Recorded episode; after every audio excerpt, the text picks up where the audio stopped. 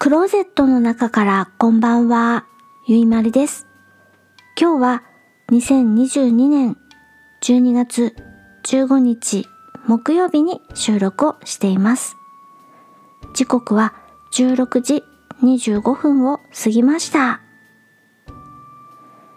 今夜お話しするのは映画マトリックス1999年アメリカ制作の映画のお話をします。監督、ウォッシャウスキー兄弟。出演、キアヌ・リーブスさん。ローレンス・フィッシュ・バーンさん。キャリー・アン・モスさん。他です。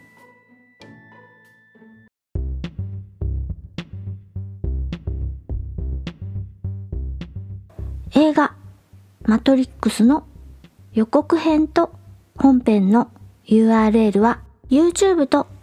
Amazon プライムビデオのリンクをエピソード概要欄に載せています。見てみてください。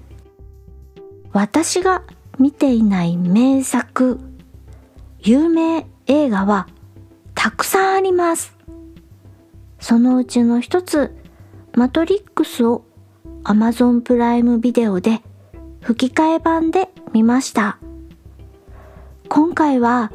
あなたもきっとマトリックスを見たことがあるだろうという想定のもとにお話をしていきます。映画マトリックス1999年の作品なのです。当時画期的エポックメイキング映像革命なんて言われていたのもうなずけます。マトリックス前、マトリックス後ではアクションの撮影手法が変わったなんてこともあると思います。私は当時お笑い芸人さんがこぞってパロディをしていたので映画を見ていないにもかかわらず見た気になっていましたが、いやー、面白いですね、マトリックス。東洋的な思想やアクション、ちょっと七面倒くさいような哲学的な思考が根底にあって、こりゃ謎めいているし、世紀末的な悲壮感みたいなものも感じるし、未来は機械体、人間に人間が負けて機械に支配される世界があるという絶望感。小難しいことは置いといてもアクションもドンパチ激しく体術も派手派手で観客を飽きさせません。続きが気になってリローデッドとレボリューションズと3部作を続けざまに見ました。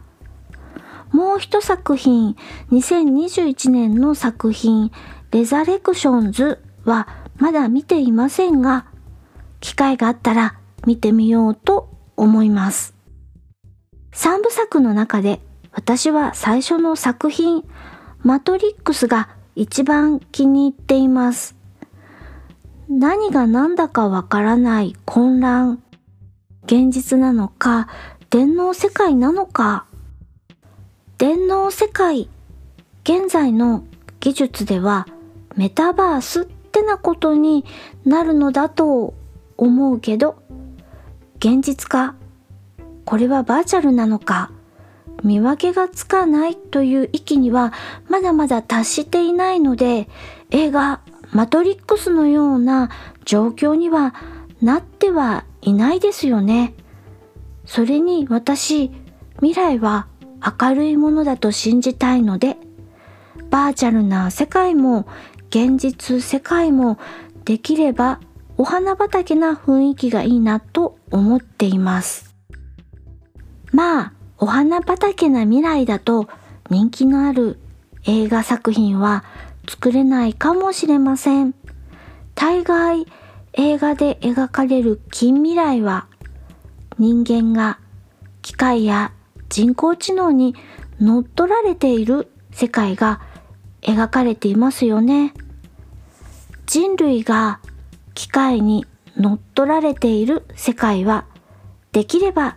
映画の中にだけにしてほしいなと思っています今回は私もやっと見たよの映画マトリックスのお話をしました次回はまだ何をお話ししようか決めていません Twitter にてお知らせしますので私のアカウントをフォローして情報をキャッチしてください。Twitter アカウント yuimaru ゆいまるです。そして Twitter ではコミュニティ機能を利用してポッドキャストの話題、情報をシェアしています。私の Twitter アカウントのプロフィールにコミュニティのリンクがあります。覗いてみて気に入ったらメンバーになってください。それでは夜のゆいろく聞いていただきありがとうございます。北海道夕張からお話はゆいまるでした。おやすみなさい。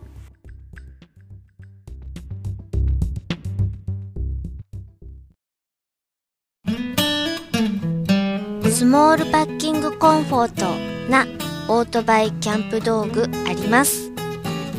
北海道夕張快速旅団の近況などをご報告。ゆいろくポッドキャストはほぼ毎週土曜日夕方更新しています。聞いてください。